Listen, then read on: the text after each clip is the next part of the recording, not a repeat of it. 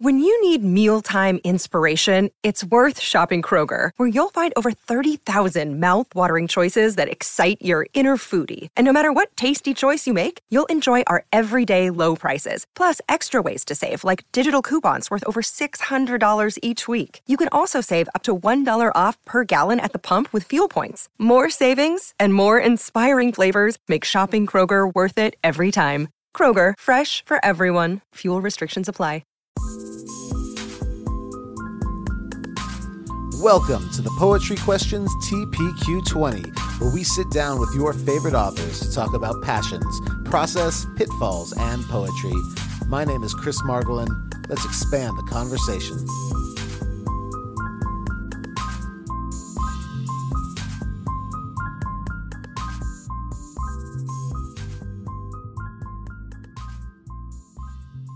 Yeah. Well, it is an absolute pleasure to welcome you onto TPQ 20 today. Uh, we always like to start off by saying we know who you are, but our audience may be new to you.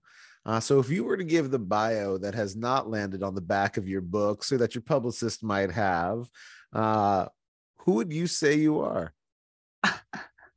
Well, I'm a mother. I'm, uh, you know, a wife, a teacher, uh, a poet, um, a waitress. Uh, you know, I've been uh, many things in my life, and um, and all those things go into making me what I am, which is a lot. A poet, you know. I like that. So, and that actually gives us some good spots to start because I always like to, I always like to figure out the through lines between people's actual lives and the, you know, the the lives of the writer that they are as well. Um, and I like the fact that you said all of you kind of comes together to make you who you are as this poet. Um, you have obviously had a had a lengthy career in publishing. Um, so if we go back to you know 1990 and awake uh, with boa and it's it's it's so fun to see uh, the longevity of certain presses and i love boa is one of the great Yeah. presses and it's just yeah it's amazing and so so we get back to 1990 um and you have awake come out. Uh do you think looking back on it now did you ever think the trajectory of your career would go as it has since that publication? Was this kind of was was this your continued goal of publishing poetry or what was your goal in 1990 I don't know if I had a goal, a goal concerning poetry. I mean, I never thought that it was going to do much of anything except be something fun to show my friends or, you know, um, and certainly I didn't even expect the book, you know, and uh, I mean, i i felt excited if I ever got a poem published. And then at you know all my friends were sending their manuscripts out so i started doing it too but i really didn't expect much. However i got at least like five rejections and i think three of them said something like uh, this was a finalist or this was an uh, you know but try again next year. And Right. you know i mean they said nice things. And um but then I um, met Phil Levine, who asked me if I had a manuscript. And I, at that point, I knew. I said, "Well, what poet doesn't have a manuscript?" You know. And he said, "Well, send it to me. You know, I can't promise you anything, but I can at least get it read by someone. Mm. You know." And I said, "Great." So I sent him my manuscript, and he sent it to Boa. Ah, And it's, uh, yeah. that's so amazing i mean the the i always i always find it fascinating I, i've talked to 150 odd poets on here and i always find it fascinating the origin story for kind of how certain people you know who found certain people and and who read what to bring them into you know to bring them into this weird world that we have here of poetry yeah. i was fun i was talking you know, Phil Levine, I met because I had published some poems in a little magazine called Five Fingers Review, which was Hmm. West Coast magazine. And he had an interview in there. And uh, so he read the poet, you know, the Ah. poem in the magazine, which very few people do. right And um, and he wrote a little postcard to the press saying, Tell this woman I like her poems. oh my and uh, I, they called me. They said, You got a postcard from Phil Levine, you know? And I, you know, so they read it to me. And I said, Well, is there a return address? And they said, Yeah. It's it's incredible because that's kind of like, you know, today's version of like a, a retweet from somebody. It's it's amazing how how you know they, he had to get out there through the press to be like hey i want to find this person yeah. like i was telling to my uh, i teach middle school and I was talking to my middle schoolers the other day about um, they used to publish those address books of like celebrities oh, yeah. and how easy it was in you know the 80s and 90s to just send a letter or make a phone call. And now it's you know it's a very different world that we live in. And and i guess that does lead me to a question. In a world today where promotion and self promotion is so accessible and easy and sometimes overwhelming how has promotion of poetry changed in you know the the 30 odd years that you've been publishing? Well i remember um, before awake came out uh, my friends were making what we called broadsides. Okay. But what they were was your poem and then maybe some kind of picture or decoration and you would tape that onto a piece of paper and then you'd put it on a xerox machine and xerox like 20 of them. And then you'd go put them up. You know, you do guerrilla marketing, you know. Postering. Oh man. As a musician in the 90s, postering was like a 24 hour job sometimes. Yeah. And it was fun, you know. And um, and so that was kind of a I, I'm not even sure if it was promotion as much as it was just kind of fun to do. Yeah. And um, and then by the time my second book came around, there were there were things like like doing a a reading thing mm. or not that anybody paid you to do it but if it was right. close by you know you would go and do little reading things and then by i'm not sure when the internet came in but um yeah. You know, the posters got better right right you know better color xerox and you know but um but when once the internet came in, then it was crazy, you yeah. know. And it, yeah. now, yeah, I mean, you can see what any poet is doing at any given time in the universe. It is. Know? It is pretty cool. One of one of the things that I've loved about uh, you know about Twitter, um, and you know i know twitter's in a weird space these days but one thing i've always loved is is the willingness for poets to post early drafts of things yeah kind of allow us into the process that we we didn't even get i don't think during like the tumblr generation or the old you know poetry.com era of poetry. Like it's nice it's nice to see kind of that inner mindset. I know uh, Annelyse Gelman has a great uh, a great um, kind of online medium called midst where it's it's actually watching the poet write and then you're providing different revisions and they're they're redrafting things on screen and it's wow. it's a pretty incredible process. Wow. But you know did you how you know how was kind of the your poet circle throughout the years? You know in a world of twitter it's very easy to connect with so many people and have accountability partners of sorts. But did you have accountability partners not in the beginning. I mean, in the beginning, it was just my accountability to myself.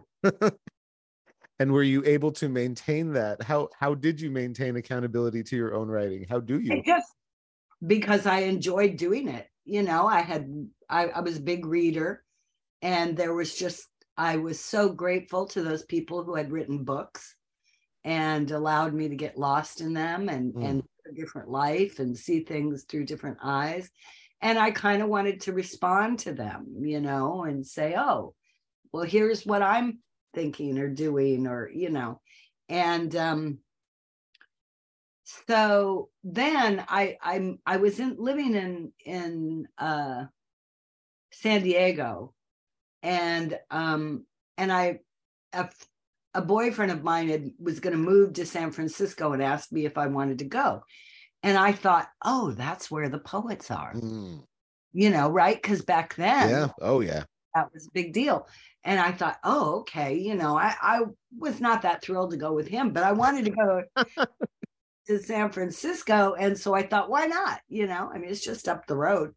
and um and i and i did meet a lot of poets i met my first poets through the poets in the schools program Mm. that we had back then and i was introduced to that poet by mo gaffney and Oh. um uh you know who's the other um woman that she you know she's in the witch witches of eastwick or something and Yeah. Kathy Najimy. Kathy Najimy and Mo Gaffney used to do comedy shows in San Diego. And when I told them I was going to San Francisco, they said, Oh, well, we know a poet there. Her name is Toby Kaplan, and you should talk to her. Well, she lived, turned out, right around the corner, and she was in Poets in the Schools. And I joined a workshop that she Mm. was hosting. And from there, I found out about workshops and I started going to workshops. And I was a junkie, you know, it was like any workshop I could find. And then I took a class at um, the extension, UC Berkeley Extension in poetry. I met new, I met Jane Hirshfield there, and Stephanie Marlis, a bunch of people that I ended up being friends with. And I met Kim Addonizio, became my best friend in poetry in San Francisco because she asked me to come and do a reading for Five Fingers Review. Ah, nice. And afterwards, I was new to San Francisco and I said, I'm not sure where I parked my car. I just near an alley, you know. And uh, so she said, Oh, that's okay. I'll walk with you. And we walked around for an hour looking for my car. And in the meantime, we became friends. And then for a long time, me, Kim, Christina Howe, Glory Dusing, my husband, um, we we all met once a month at each other's houses, uh, gave, you know, made a lunch and whatever, and sat down and did a poetry workshop with each other. And we called ourselves the Heart's Desire Poetry Gang. oh, I love that. Yeah.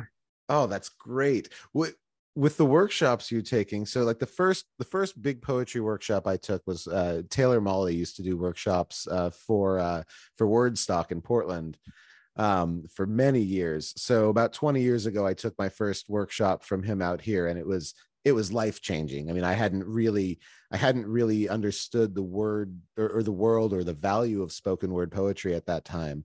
So it was, I mean, truly altering.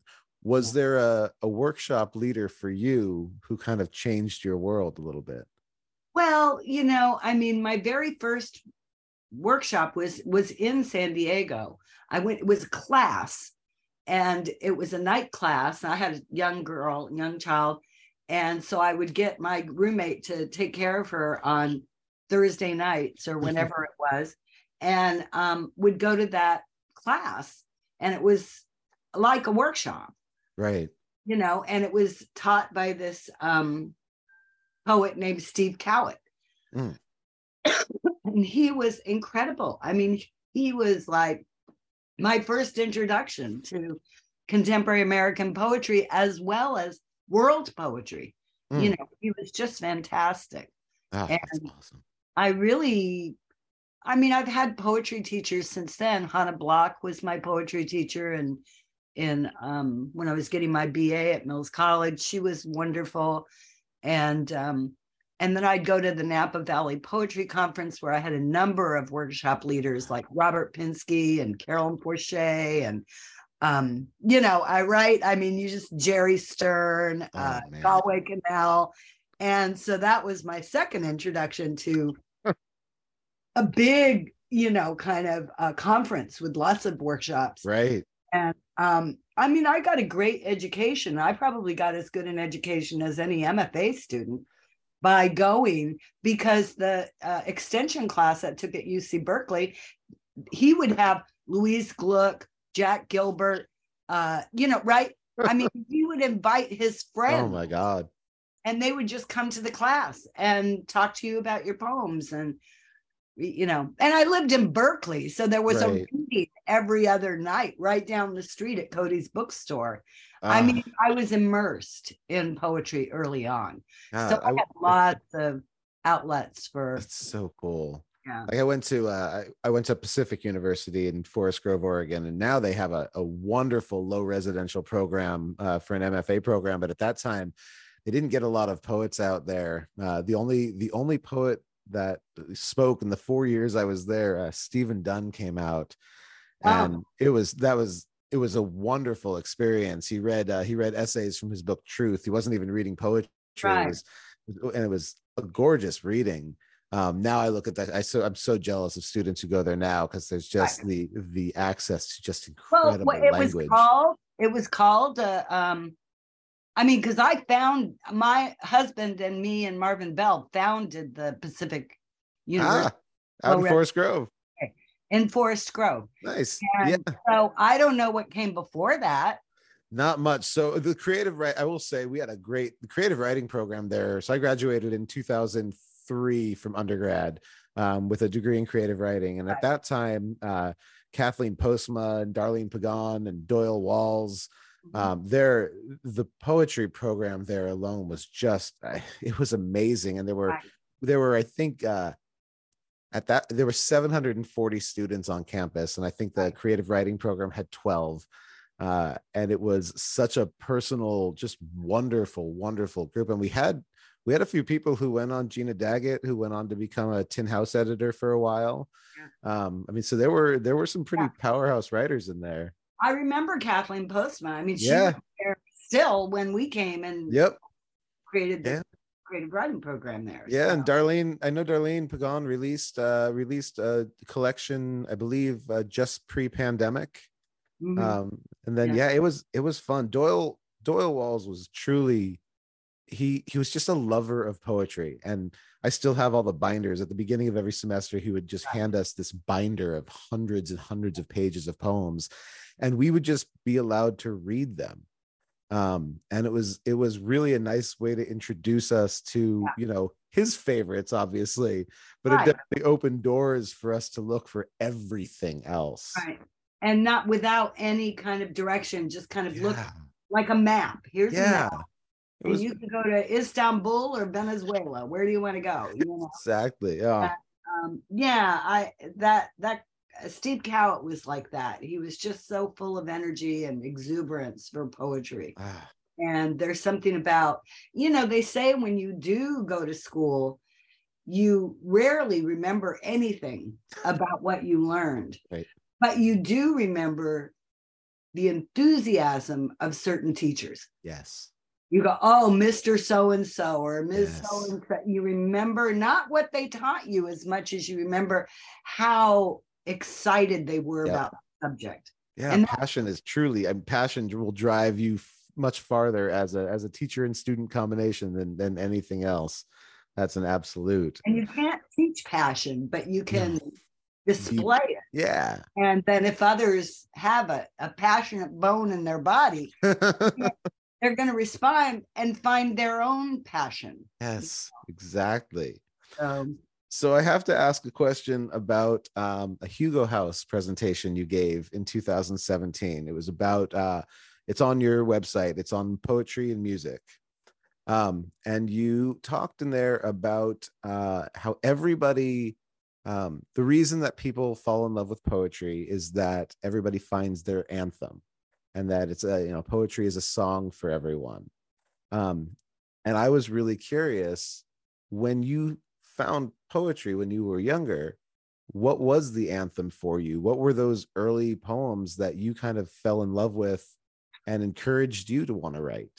Well, you know, when when I was growing up, there wasn't a whole lot of poetry to be had, but my mother was a great reader, so there was, and so were people all over America. Really, I mean, Right. everybody had Carl Sandburg, Robert Frost, E. E. Cummings, you know, and she had those books too, and I certainly read them. But what I really loved were her adult novels. Mm. You know, I, I loved reading about adults. Wow, they're so complicated. you know, I don't understand anything they're doing, but it's amazing, you know. And Adulting is so hard so I love novels. But I have to say, when the novels, the prose sort of rose up and became poetry, which often a novel will do, you know, there'll Mhm. be a passage where the the main character stops and looks at a vegetable bin and starts describing the colors and the smells and the sounds of the street. I would just go, wow, you know. So I think I was a, a poet. I was looking for poetry. right I didn't really get it until I went to Steve Kowit's class. Hmm. And he introduced me to real poets that were alive and living in the United States and Ah. were women, you know, and that weren't white, you know, poetry from other countries. I mean, I I just went crazy. And um, so my first one of my very first experiences with true poetry was when he read Letter to Miguel by uh, Pablo Neruda out loud in class. And it's a longish poem, you know, but by the end of it, I was just crying. I was just, you know, it's about two exiled poets, you know, and and they're sending letters back and forth across the ocean to each other. And oh, it just killed me, you know.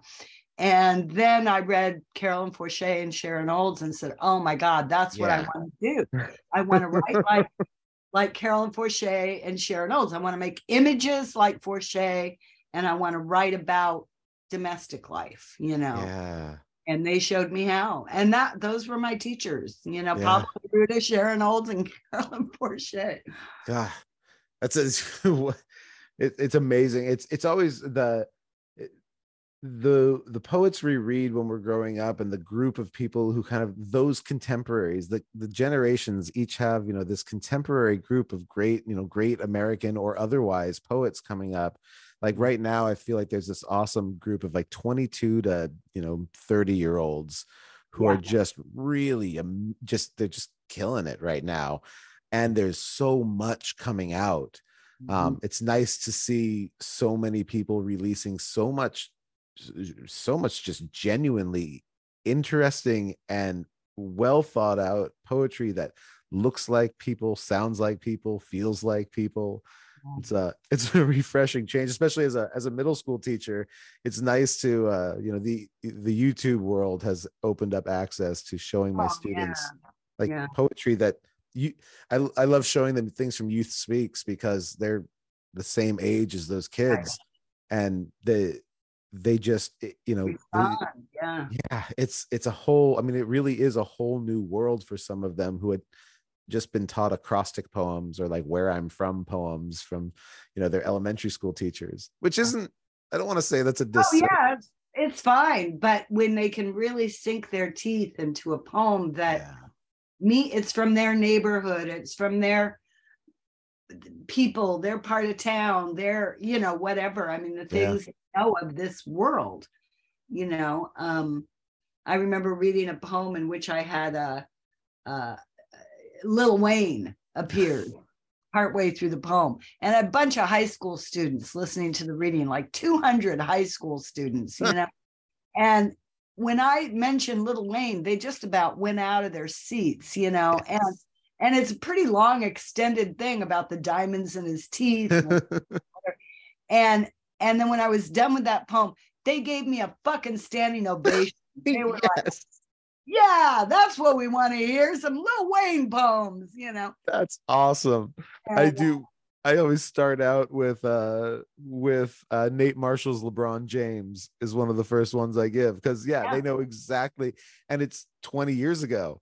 So it's so long well it's just so it's so long ago now that they can see the longevity of the career and what he's talking about so early. Oh, I love that stuff. yeah. It's fun to catch those catching those connections is always I mean it's a it's a special moment. Yeah, I taught poetry in the schools for years, and I would always be so jealous of these students because I would have loved to have a poet come to my class and Yeah. Tell me poems and let me write poems, and you know, uh, and they loved it. Every every class, without exception, there was one kid in the back that was really quiet and hardly ever, you know, moved, let alone said anything. And then they'd turn in these incredible poems. And the teacher would say, That kid is a real fuck up. How do you, how does he Yeah. get to your class the whole time? How, you know, and I, I go, He's great, you know, Yeah. or he's wonderful. it and- was always the quiet ones when i did poetry slams in the high school classes that i taught and i would put them in teams i would always tell the captains of the teams look for the quiet ones they're going to be your they're going to be your best your best poets Yeah. like you know once once you can break through the the wall or just allow them to you know let them know that it's okay to do what they're doing Ah, well, as we kind of shift toward the end here, uh, what is coming up next for you in your world? What do you? Uh, what is on the horizon? well, I have uh, a new book of poems coming out soon Oh, uh, called Life on Earth, and uh, and then I have a book of um, little mini essays and poetry prompts oh, called Finger Exercises for Poets. very cool. And uh, so both of those are in the hopper. I mean, they're at my publisher and they've given me a contract for both of them, so they'll be out. they, they say the finger exercises one will be out in summer of 2024. Cool.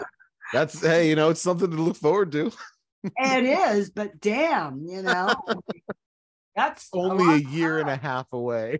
I know, and I don't even know when the book of poems is going to be out. They they won't tell me. Know? Ah, well, I am I am absolutely excited for them. The finger exercises for me as a teacher sounds amazing. Something I can of yours I can bring into the it's classroom. like- It's, very similar to the Poet's Companion. you Yeah. know, little essay and then a bunch of prompts and Ah. model poems, you I know, love it.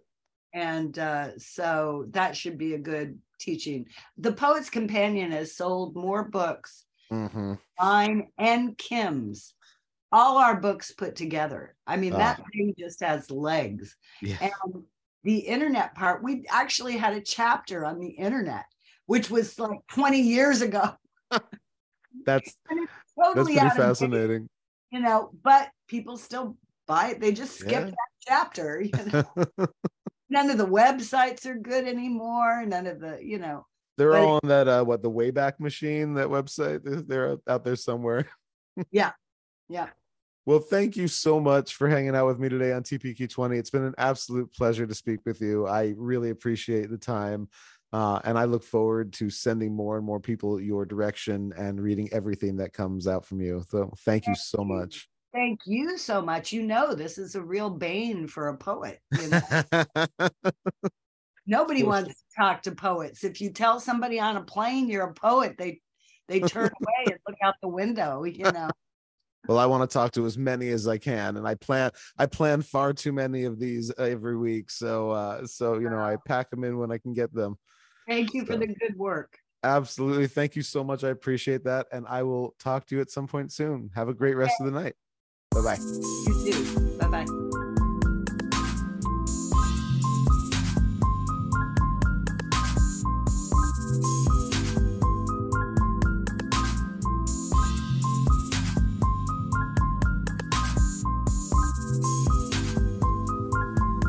Thank you for listening to the Poetry Questions TPQ20. Please like, rate, review, and subscribe. See you next week.